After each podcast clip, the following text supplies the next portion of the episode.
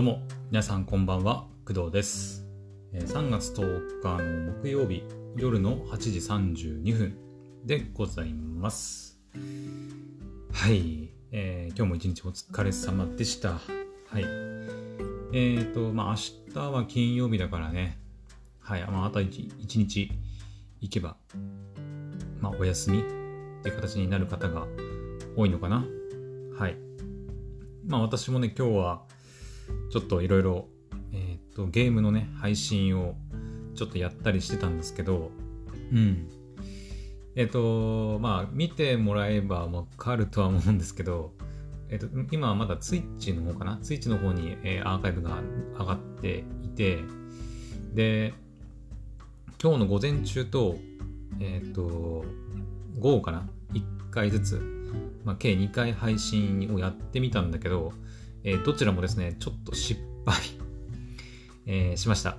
はい、えー最初の午前中の方はですね、Android エミュレーターっていうのを使って、え配信するっていう方法を、を配信する方法をと取ってやったんですけど、えっ、とですね、まずその Android エミュレーターって何かっていうと、えーとまあ、Windows 上、あれは Mac でも使えるのかな？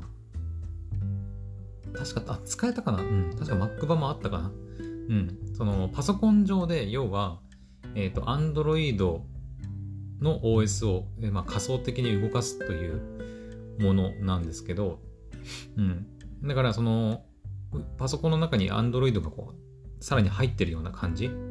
で、その中、その Android の中で、えっ、と、Google Play が入ってて、で、いろんなアプリを入れたりして、まあ、ゲームも入れて遊ぶことができるっていうものになります。はい。で、それを、えっ、と、まあ、パソコンでゲーム起動して、で、起動した画面を、えっ、と、OBS で配信するという方法で配信しました。午前中は。はい。えーなんですけど、えっ、と、まず、Android エミュレーターがですね、その結構重い。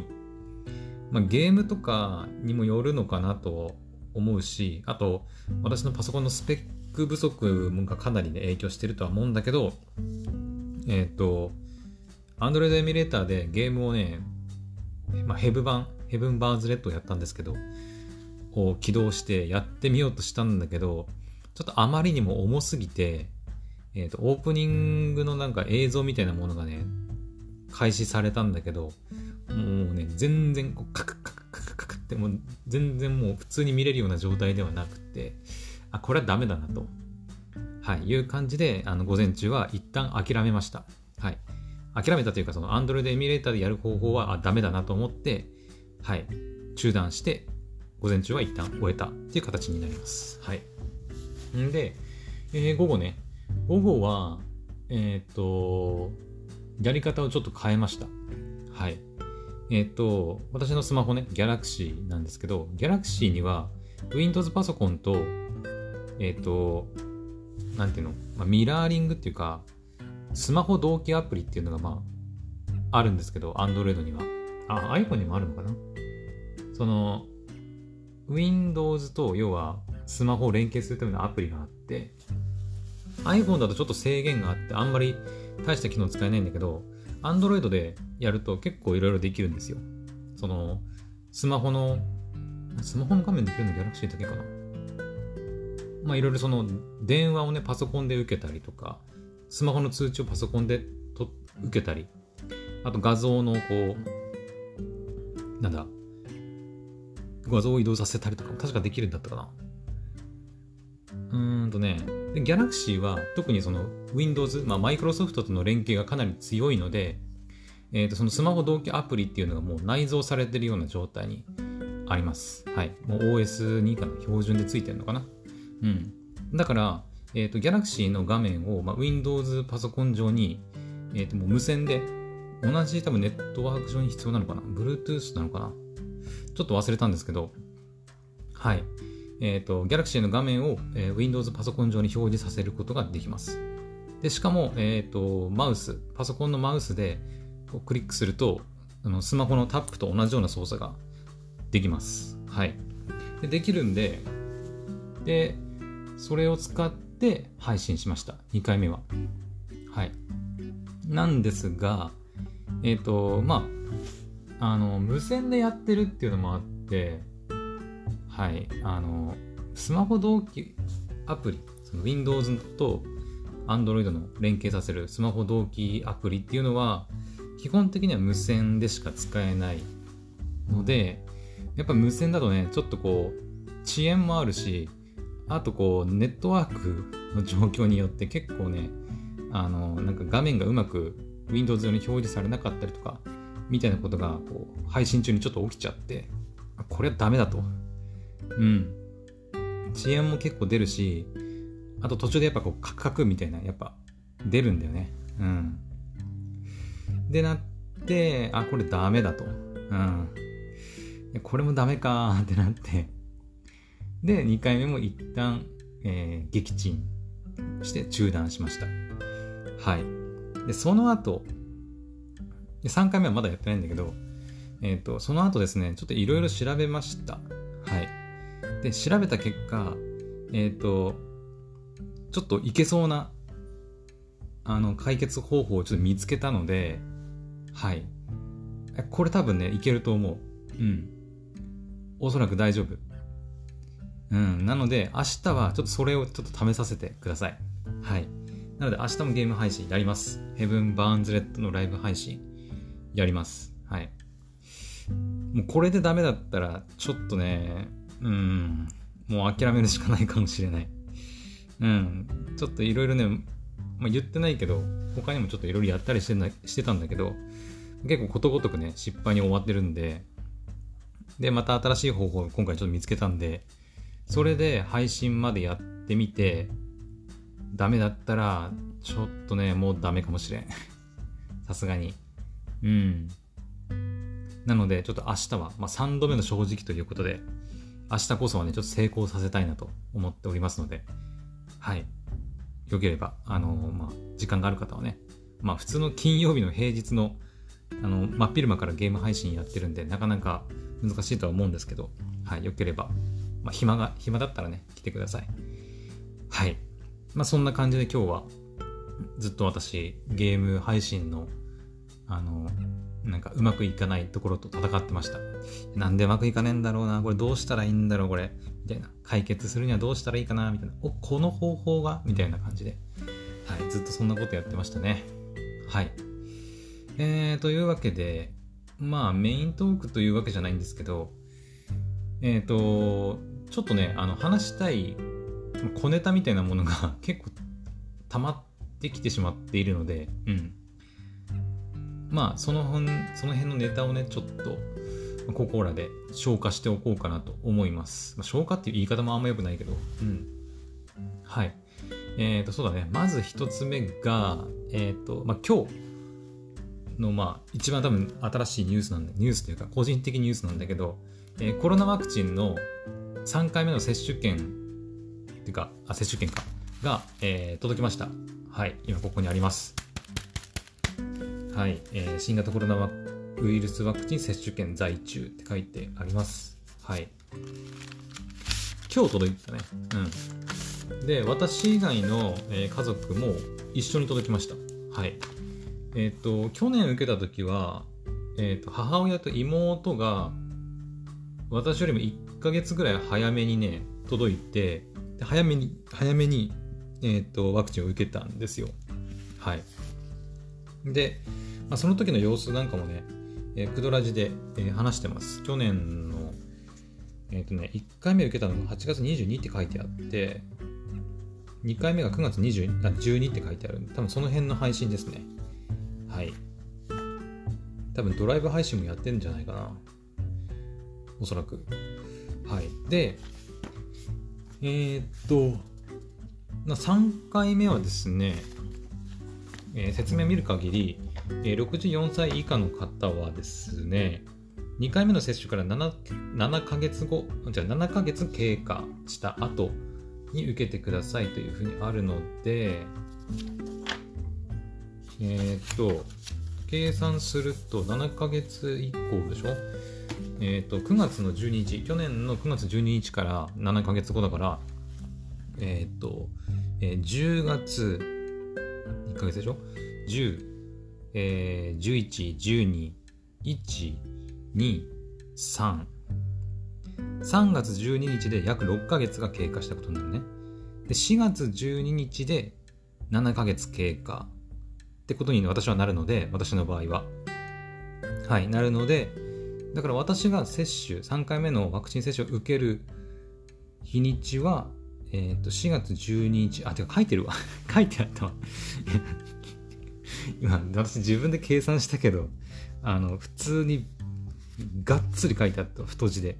下線も引いてあって。えー、追加接種は令和4年4月12日以降に受けられますと書いてあったわ。ごめんなさい。あのちゃんと読め読むべきだったね。書いてありました。はい。私はだから4月12日以降に受けることになります。はい。まあもう予約してもいいとは思うんだけどね。うん。まあ、また同じ、いつも、あの、潰瘍性大腸炎とかでね、通ってる病院に受けに行けばいいのかなという感じですかね。うん。まあ、今月の31もね、病院に行かなきゃいけないし、んで、4月12日以降もね、行かなきゃいけないしで、結構大変だなって、うん、いう感じですけど、まあ、しょうがないね。うん。今日眠いな。うん。はい。というわけで、ちょっと眠いですけど、私は4月12日以降に、はい、コロナワクチン接種していきます。まあ、予約して日にちが決まったらまた、あの、クドラジでお話ししようかなと思います。はい。よいしょ、ちょっとこれししまってください。あ、いいや、後でしまえばいいや。えっ、と、で、それがまず一つ目。はい、今日の一番新しいニュースですね。うん。で、二つ目は、えっ、ー、と、まあ、ここ数日のお話だけど、まあ、卒業時期ですよねっていう話です。はい。えっ、ー、と、卒業式っていつぐらいだったっけ？多分ね、この、この辺の時期だと思うんだけど、3月9日とか。あの、レミオロメンのね、3月9日っていう歌があるくらいですから、3月9日くらいなんじゃないかなと思うんですが、いかがでしょう？私のね、働いてる、まあ、職場というか学校もう一応ちゃんと卒業式あるんですけど、えっ、ー、と、いつだったかな？忘れちゃったな。ごめんなさい。ちょっと忘れちゃいました。いつだったか。もしかしたらもうやったのかも。いや、でもな、この前あんま話題に上がってなかったから、まだやってないのかもね。もうちょい先かもしれない。もしかすると。ですけど。うん。まあね、この時期、卒業シーズンですよね。一応ね。シーズン。卒業シーズンは、ああ、卒業ソング特集とかもあるのね。えー、なんだろう。卒業ソングか。卒業ソング。で。卒業ソング、シーズン、そもそもいつなの？えー、っと、え、青森県の都道府県庁所在地青森市。卒業式の日にち3月18日や。あれ？まだか？あれ ?3 月9日とかじゃなかったっけ？違ったっけ？ちょっと待って。これは小学校？あ、小学校の卒業式か、これ。中学があ、中学はちょっと早いのかな、小学校より。えー、あ、高校、県、県別高校卒業式。あ、高校は結構早めか。3月1日とかだね。うんうんうん。まあだからちょうどまあ3月全体として、まあ、卒業シーズンって感じなのかな。うん。卒業か。うん。懐かしいね、なんかね。私ももう最後に卒業式したのは、大学か。大学の卒業式だね。うん。私はあんまり卒業式、なんかすっごい思い出があると言われるとそうでもないんだよな。うん多分どの卒業式その小幼稚園は卒園式か。えっ、ー、と小学校の卒業式中学高校大学ってまあ卒園式も入れたら5回人生で5回今まで卒業式卒園式やりましたけど人生の中でねやりましたけどどれもね泣かなかったね。うん。泣いたことはないなどれも。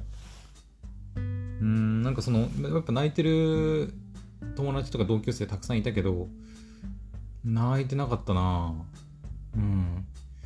なんかそこまでこう込み上げてくるものがなかったというか。うん、まあ、私うん。学生時代そんなにこういまあ今もわかると思いますけど皆さん。私どっちかっていうと陰キャみたいなみたいな陰キャタイプなのでどちらかというと陽キャみたいなこうウェーイみたいなドッジボールしようぜとかなんかあとなんだろう ドッジボールドッジボール以外思いつかないけどなんだえっ、ー、とサッカーしようぜとかね昼休みとかにさああるじゃんよくそういうのそういうのなかったね。うん。昼休みはもうなんか普通に教室でずっと何してたんだろうね。友達と食べってるぐらい。うん。まあ、仲のいい友達は結構いたんで、うん。まあそういう友達とはなんか食べ、喋ったり遊んだりっていう感じで、うん。っていうのもあんのかななんかあんまり卒業式で悲しいみたいな気持ちはあんまないね。はい。うん。卒業ソングか。卒業ソングはね、まあ、さっき言ったレミオロメンさんの3月9日とか、あとあれ、なんだっけ、あの曲。えー、っと、川島、川島愛だっけ？川島愛さんの旅立ちの日に、そう。あ、そう。やっぱね、個人的にはやっぱ川島愛さんの旅立ちの日にが、好きだね。うん。やっぱ何度聞いても、うん、なんかいいなって思いますね。うん。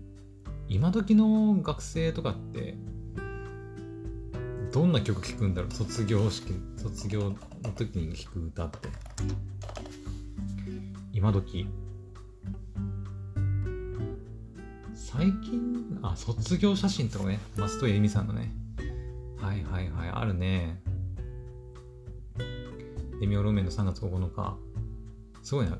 卒業歌とかで調べると、バーって出てくるね。Google だと。えー、卒業ソング、レミオロメン、うん、EXILE の道、海援隊の贈る言葉、ああ、贈る言葉ってやつかな。あ、小袋の卒業もありますね。うんうん。 Kiroro の Best Friend、あー、懐かしい。確かね、私、中学だったかな中学の卒業式で、 Kiroro の Best Friend なんか、歌っただか流れただかちょっと記憶があるね。うん。確か。確か、うん。キロロも結構好きでいろいろ聞いてますよ、私は。この桜ってなんだろう？森、森山直太朗だっけ？さんだっけ？桜かなグリーンの遥かとかファンキーモンキーベイビーズ、旅立ち、栄光の架け橋、ゆず。うん。ミスチルの旅立ちの歌。どんな歌だ？空も飛べるはず。うん、スピッツの空も飛べるはずって卒業ソングかな。君と出会った奇跡が。うん、あれって恋愛ソングじゃなかったっけ？違ったっけ？あれ？卒業ソングだっけスピッツの空も飛べるはずって。キロロの未来へ。うん。これもね、まあ、卒業ソングか。あとは、嵐の桜酒とかね。そうだよね。桜だ。さっきから桜桜って言ってるけど、卒業シーズンといえば桜なんだけど、あの、私青森の人間なんですけど青森ってそもそも3月には桜咲かないんですよ。えっ、ー、と青森県で一番桜の有名な場所で弘前公園のえーと弘前城がある、えー、桜桜祭りがあったりするんですけど有名な。結構全国的にも有名なんじゃないかな弘前城の桜は。うん。あの桜の絨毯なんかが見れたりする有名な桜の、まあ、名所があるんですけど。えっ、とそこもそこの桜の見頃の時期がゴールデンウィークだからね5月の頭とかだからねうん、あでも最近はちょっと咲くの早いって言ったかな。うん、なんかゴールデンウィークに行くともうすでに枯れちゃってるって言ってたから、温暖化の影響かわかんないけど、もうちょっと早いかもね。4月の後半ぐらいが多分一番見頃だと思います。うん。だからそれぐらい、あの、青森っていうか北の方の桜っていうのは遅いので、遅咲きなんで、うん。だからね、学生時代の頃からいつも思ってたけど、あの、よくアニメとかさドラマとかで卒業シーズンにこう桜が咲いてるみたいな。あのあと、まあ、入学式とかさ入学シーズンにこう桜が咲いてるっていうのにすごい憧れがあった。うん。だって雪降るんだよだって卒業下手したら。卒業式とか入学式にさ。うん。だからね憧れはあるねうん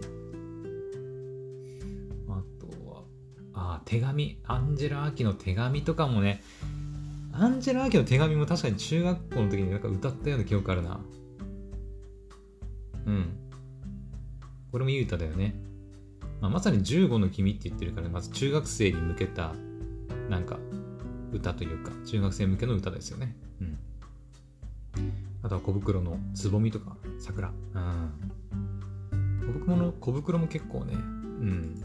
卒業ソングというか春の曲多いよね。卒業とか桜とかねつぼみとかね。うんうんうん。今時の若い子たちは何を聞くんだろう。わかんないな。なんだろう。今時の卒業ソングって何なんだろう。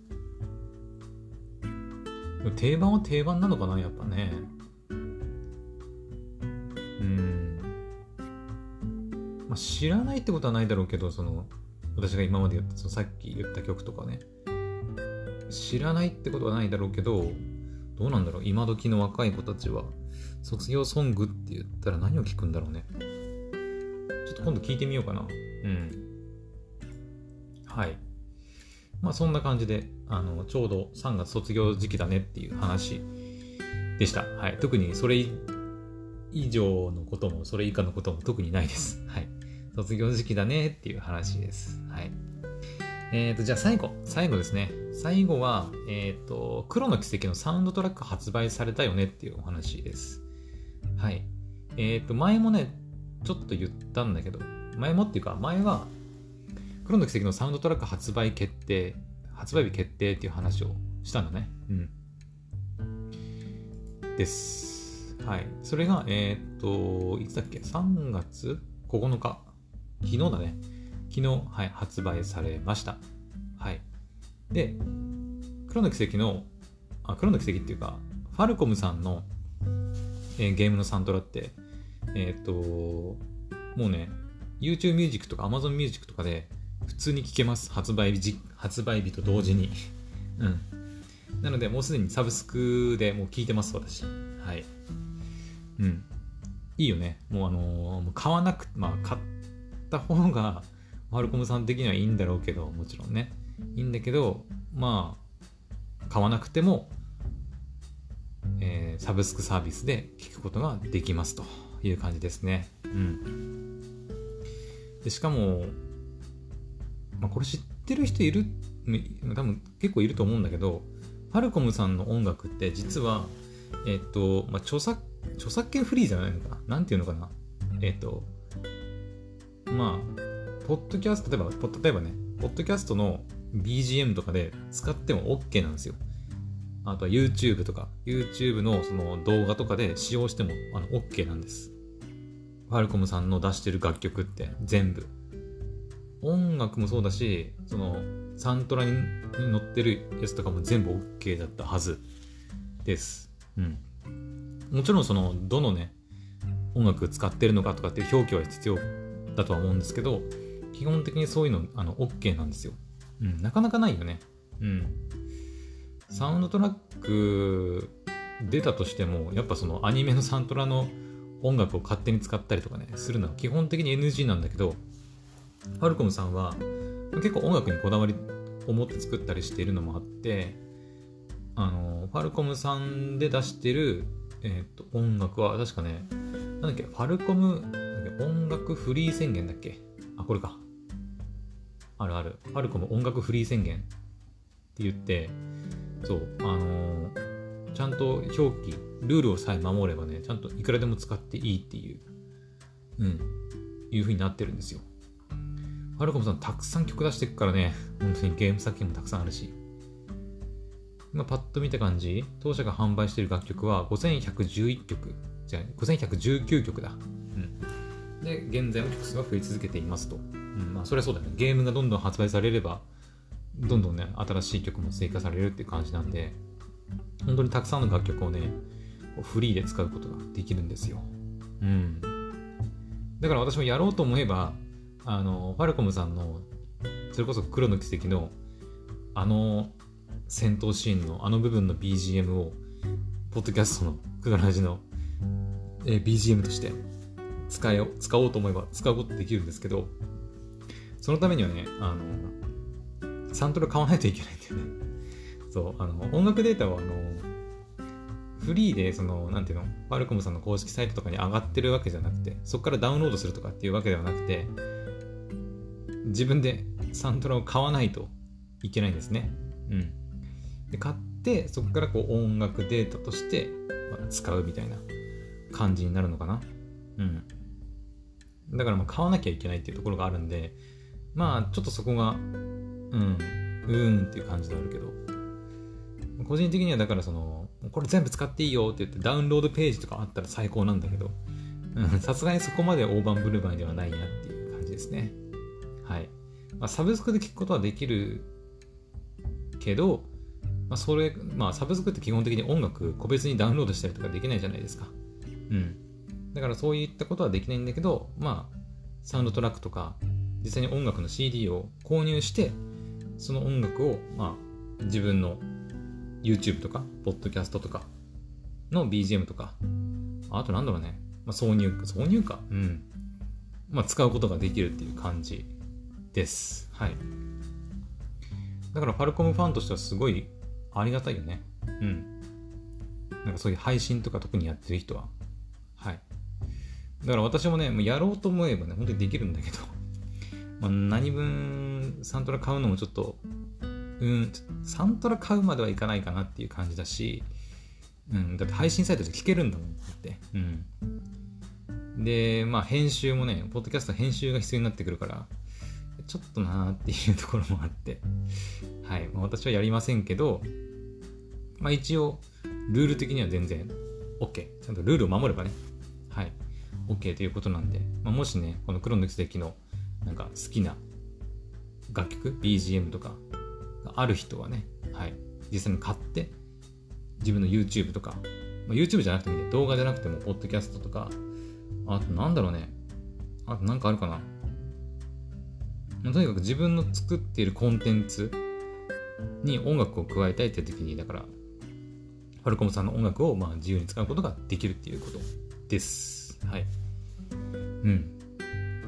とにかく私はね、でも、黒の奇跡のもう主題歌、名もなき悪夢の果てっていう曲がね、もうとにかく好きで、もう、まあそんなに言うほど聞いてないけど、ちょっと、ちょっと言い過ぎた、い今一瞬ちょっと話を盛ろうとしたからね、あれだけど、まあ、でも5回ぐらいは聞いたかな。5、6回ぐらいは多分聞いたと思うんですけど、うん、もう聞いてます。はい。めちゃくちゃかっこいいっす。うん。一応 YouTube ミュージックのリンク貼り付けておくんで、よければチェックしてみてください。はい。まあそんなところですかね。はい。というわけで、まあ今日ちょっとネタが、まあ、結局最初の話も含めると4つぐらいになっちゃったんだけど、え、ー、と、まず1つがゲーム配信。ヘブン・バーンズ・レッドのスマホゲームね、スマホゲームの配信をちょっといろいろチャレンジしたんだけど、今日は結局、まあ、2回やって2回とも撃沈した。けど、明日はちょっと3度目の正直ということで絶対成功させてやるぞっていうお話がまず1つ目で2つ目がコロナワクチンのあコロナワクチンの接種券が、来たよっていうお話。で、3つ目が今卒業時期だよねっていうお話。